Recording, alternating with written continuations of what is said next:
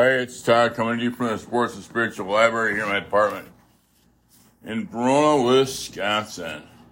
Well, here's what I'm thinking is that I'm gonna, I've been obviously doing a lot of reading, but uh, there's some books I just want to go back over and pull some information out of instead of reading the whole book. Um, and that's, you know, I, I'm still going to read the whole book on some stuff, you know, like the Bible and stuff like that, but I have so many books that have so many great comments in that sometimes I just need to skip right to the comments. Now, I've been reading, I'm going to give a little bit of history on this book for me. Uh, this book's Out of Control. It's Confessions of an N F L Casualty. And uh Peter Knobler wrote it, but Thomas Henderson. It's about Thomas Hollywood Henderson's life. To a, to a point where he was still a young guy, but the thing was is that once he's got sober, and now he's got like thirty-some years in, pros, in in sobriety. He got, I believe it was like thirty-three or thirty-four years now. You know, he's come across, he's come across incredible wealth, but winning the lottery twice. He's got something going for him. This guy's got God in his corner. There's just no doubt about it. It's unbelievable what we can find in God when we clear the uh, resentments and the anger and take all that stuff and just throw it right in the garbage bin. There's so much glory for us in sobriety because of God's hand reaching out to us and saying, here, take this, you know, and, and I have to remember there's a piece in the Bible too about, I, I'm not really sure about this, so don't quote, you know, so just, I'm going to paraphrase, I guess they call it. It's about a guy that's given like three, it's about three people that are given talents. And, uh, and two of them, it's not even talent. You give them something, like something else. I don't know. But anyways, I'm gonna I'm gonna just paraphrase off it and turn it into something that makes sense to me, anyways. Good luck on your part, coming from me. And uh, what happened was that, you know, there's three people that have been given talent. One of the two talents was one of the guys that was given the talent was a, uh, he put it to, uh, he put it to good use, you know, he went out and he worked at his craft and, uh, he was able to, uh, produce a happy life. You know, and, and when he died, God, uh, God asked him, what did you do with your talent? You know, he said, well, I built a family and, um, I built a career and, and, uh, And I worked on my relationship, number one, with you. God says, yes. Number two was a guy that was neutral. And I'm going to say that this is not a good thing. What he did, he took his talent and buried it. They say this is talent. That's all I can tell. They say he took his, took, he took his talent and just remained neutral on it and, uh, well, he stuffed it inside himself and just didn't do anything about it. You know, and he always had these, uh, these yipping and yaping coming at him through his brain saying, you haven't done anything with your talent. What are you doing? You don't do anything with it. Why are you doing this? Obviously, that was God. And, um, you know, he just continued to be like that. And when he died, he went to heaven and God said, well, how did you do? And obviously he says, well, uh, I don't know how I did, but, you know, God says, you didn't do anything with your talent. You sat neutral. You didn't even try to, you didn't even try to take what I'd given you and make something out of it. And the third guy said, you know, well, I did try to do this with my talent and, you know, and nothing turned out, and it was all bad, and nothing was good. And, you know, God said to him, you know, you did good. You tried. You made an effort. You made an effort to do something. Now, the results weren't there, but you did make the effort. And for that, I'm very pleased.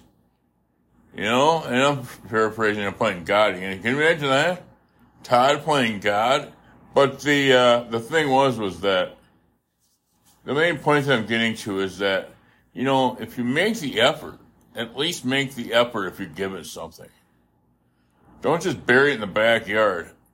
Make the effort. And that's what I have to do, too. I keep that in my mind. I said, can I make the effort at least? You know? And that's what I have to do. I have to make the effort. You know, just sitting with something in the back, you know, I've been given sobriety, okay? That's all there is. That's, I've been given sobriety by my higher power, God. Well, you know. And the thing is, is that the, the sobriety I've been given, what did I do with it? I need to take it out into the platforms of, like, of being online and, uh, being online and talking to people online and, and realizing how much trouble there is and how much trouble there is by spending time with them online. twenty-four hour A A International meeting is obviously it's fabulous. It's absolutely fabulous. Plus there's, uh, there's some great speakers there that it's every other Friday night. And, uh, the speakers are absolutely tremendous. So if you, if you get a chance, if you can go online and get involved with the Facebook group, but also go to that meeting, you're going to find yourself able to come across those, uh, those speakers too. So I've get, I'm giving you guys, I'm giving some of you guys an action to, uh, get your butt online and get, get into that stuff because what's it going to do? What is it going to do? Well, one thing is you're going to take your sobriety to another level. The other thing, you're going to be able to save somebody's ass. And quite frankly, that's what the program's all about. It's about, it's about the weed program. The first, the first, the first word and the first step is we. So anyways, I'm sorry about that. That was a little bit, that was corny if I've ever heard corny before. All right, I'm going to go on here. I'm, like I said, Out of Control, Confessions of an N F L Casualty, Thomas Hollywood Henderson with Peter Knobler. I believe this book was written in, I don't believe I know because I'm going to look it up, nineteen eighty-seven. Wow, I didn't realize, that's like, that was like when I graduated from high school. Yeah, I graduated. It was tough, but hey, I did it.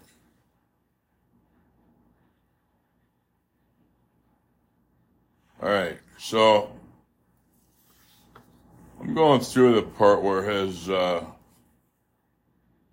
his acknowledgments, and uh, he has a line in here that says, "A note to the alcoholics and addicts who are still used and abused. I can't promise that the gates of heaven will open and let you in if you quit. But I can promise that the gates of hell won't, the gates of hell will open and let you out."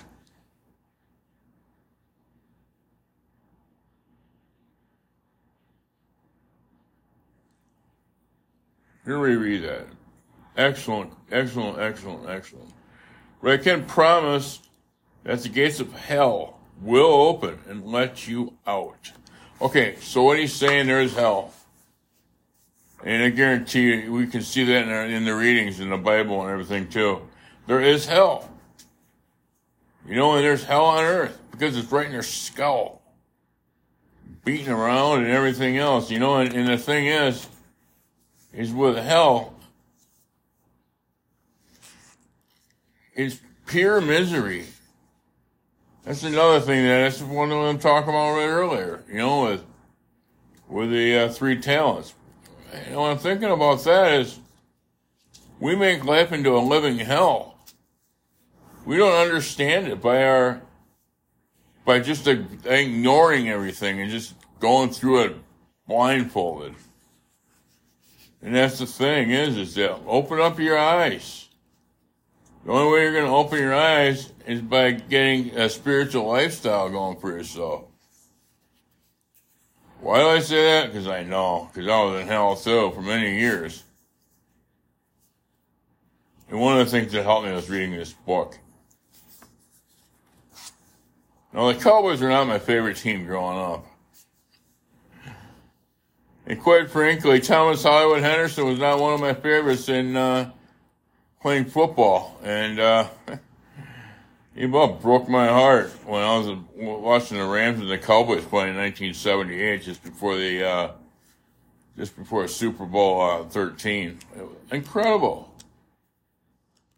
He intercepted a pass. Returned it sixty-eight yards for a touchdown.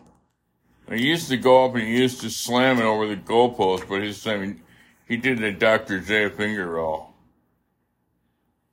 And it was one of the, uh, it was one of the most look at me episodes I've ever seen, but you know what? I tell you, the guy, guy made a hell of a play, that's all I can say. And playing football back then too, you know, there's a lot more injury and a lot more, uh, a lot more abuse and a lot more pain. I'm not going to say that's the reason because of his, of his, uh, reliance on cocaine and other drugs. The thing was, was that he was a, uh, he's one of the best, uh, he's one of, he had one of the best years ever in that year, nineteen seventy-eight. Uh, now there's a reason he's number fifty-six too. You know, one of these things I like about these guys is that they make a little story by their number. Now, Henderson's number is number fifty-six. L T Lawrence Taylor liked him because he was, he was uh, enthusiastic. But, uh, you know, L T had a little drug problem too, but what I'm trying to say is that, you know, we get caught up in our idols. You know, it's, It's not a good thing to have an idol. Matter of fact, I don't, God does not like that one bit. But you can just look at somebody and try to, uh, try to remember. You know, like, in, in Alcoholics Anonymous, we'll have, like, people we listen to a little bit. People would put their words into us that we have a tendency to open our ears a little bit more for. And, uh, that was Hollywood Henderson to L T.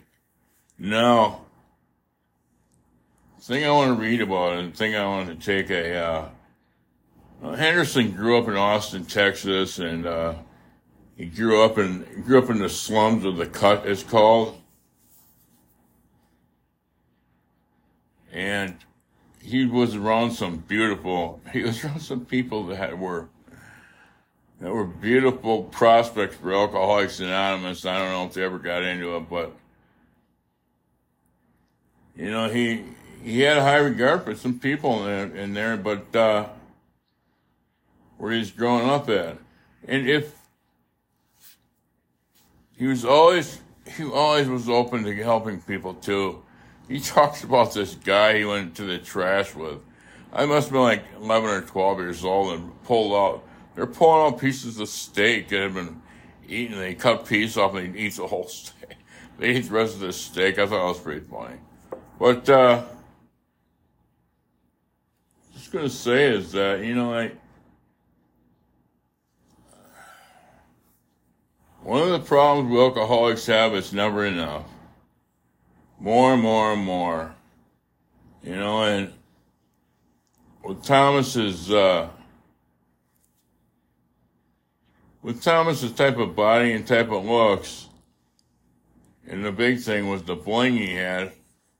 And I'm talking about, I'm not talking necessarily about money because they didn't make much money back then.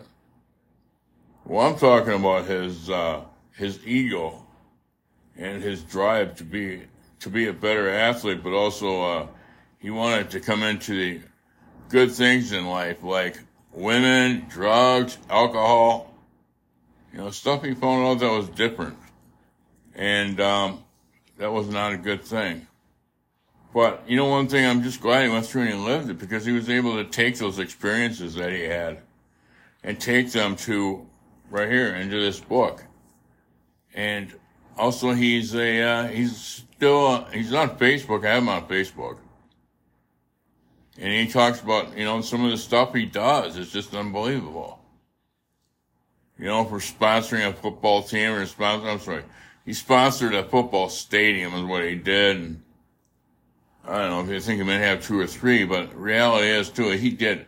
He's worked in a, he worked in a homes for adults and homes for children. And, you know, he sponsored a lot of people in the program, Alcoholics Anonymous. Now, the Pacific Group in California is a, uh, is an excellent, uh, group. Uh, very strong. A lot of people go to it. And one of the guys that started was Clancy. His name is Clancy Ing- Ingerby or Ingo or so, something like that. But Clancy was a, uh, very well thought of program. And, uh, matter of fact, he was, he was the guy that spent time in the mission in Los Angeles, and uh he was, they threw him out. That's the thing is, they threw him out because he was causing trouble. A few years later, he went back, he got a job there, and uh he ended up, he ended up doing all these great things for people, and uh you know, he said he, was, he just had to step over bodies because they're dead. And get you the, uh, get her, dead or passed out, I should say. Be able to get into his, into his office due to the work. And he was able to recruit a lot of people to go to this group. And it's probably one of the most well-attended groups in the, uh, face-to-face meetings. They call it brick and mortar. I don't know. I call it whatever. I like face-to-face and I love to go to that group. But the thing is for me is that it's, it's not physically capable of right now. But, and I think about this stuff, I think about, I think about Thomas when he went to the Pacific Group and how he's welcomed and how he was so enthusiastic about, you know, it, it took, it, it takes, it takes us time to get enthusiastic about Alcoholics Anonymous. We don't come in kicking and, and laughing and hooting and hollering. You know, we're down, we're out, we feel like shit. I said to myself I was not going to drop those type of words, but, uh, you know, I got a little bit of an adjective, like I said, I got to add to it. I shouldn't do that. So I apologize. But, uh, I do apologize for saying that. And that's the thing is, is that, you know, and, and And that's the thing that I've seen is that how many people have opened their horizons for other people by saying something or doing something to help them out. Or, you know, we have to look at the, uh, the great receptive people that we have in the program. What a network. What a network. You know, people that have gotten sober before us that say, well, you know, or take us to get us to get a sponsor, do the program, work in the, uh, work on it, you know, find that spiritual lifestyle. The spiritual lifestyle, you know, the sunlight of the spirit, is, it takes work. I'm not going to say it's easy. It's very, very difficult to get past those resentments, get past that anger, that greed, uh, you know, the women, uh, ego, edging God out, you know, and, and get through that, you know, because usually if we can get through that and get, develop that spiritual lifestyle, that takes care of the things that we want to do. You know, we don't want to drink the rest of our lives. Who does? Because it just has ruined our life anyways. But it comes to honesty and to be able to take a look at them, that stuff, and say, I don't want to do that anymore. that's, that's messed up. You know, and that's what, uh, that's what it takes for us to, uh, get real, get realistic and be able to, uh, be able to share that with people. So I'm going to, I'm going to take a, just one look. No, this is, this is stuff about, there's a lot of stuff in here about drugs and stuff like that.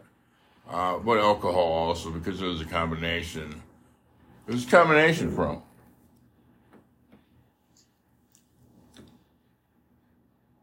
So he says that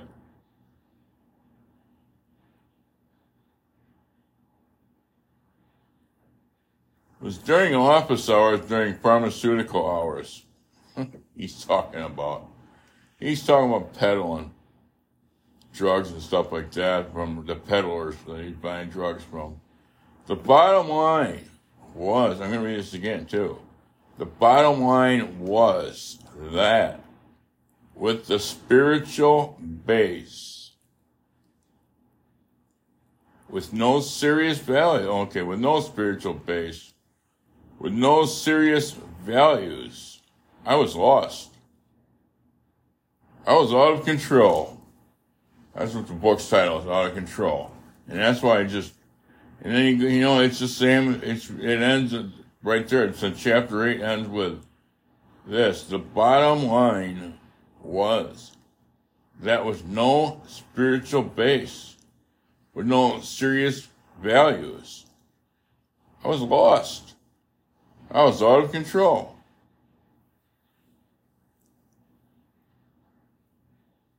You know, I was listening to uh Tony Evans today, and he's talking about how a vine can grow and how it, you know, you could put a, you could put a piece of vine on a, on a uh, stone wall. I've seen it done before. And you give it a little horse manure and a little sawdust, and what you see is you see this vine just rapidly grow. It'll it'll go up the it'll go up the wall, grow up the wall, and then come back down and grow again. It's just like Wrigley Field. Wrigley Field ivy's the same way. So what I'm saying though is that you have to get a spiritual base. We have to have serious values. That's the bottom line. Without it, I was lost, is what he says. And And yeah, he was lost in the, he was lost in humanity. He was lost in the cycle of life. He was lost. He was out of control. Been there before, done that before. It's not fun. But that's the thing, you know? What's missing for me a lot of days is gratitude. I don't have the gratitude I should have. And I say that with a, uh, And I say that because I have to, because I need to let people know that without gratitude, we really start to uh, chip away at our spiritual base. You know, so what it takes for me is to go to a, go to a meeting and listen to what people have to say, and then I can grab that spiritual base and realize how dead I was to it. It could be for one hour, one day, or a whole lot of days. Or a whole lot of years. But if I have, if I have that type of base, then I'm going to be all right. I have gratitude is the big word right there for me too. So, anyways, you know, if if you're if you want, you should pick this book up and read it. Order it online, because if you're a football fan, it's going to help you save your life. And it helped me save my life too, because I, I when I read it, I was like, "Jeez, sounds like me a lot," you know. I was not Hollywood Henderson. I wasn't playing for the Cowboys and intercepting passes and running them back for touchdowns and stuff like that. What I was doing was destroying my life. You know, and, and I remember when I first started to destroy my life when I was six years old. I started, you know, I'd go outside. My brother was outside or something like that. We'd, I'd run downstairs and take a nip out of the liquor bottle. I took that nip because it made me feel better. It made me feel more complete. And that was the thing back then. So, you know, I just wanted, I just wanted to, to voice some, uh, to give people some hope of recovery. You know, because without hope, we're dead. Faith.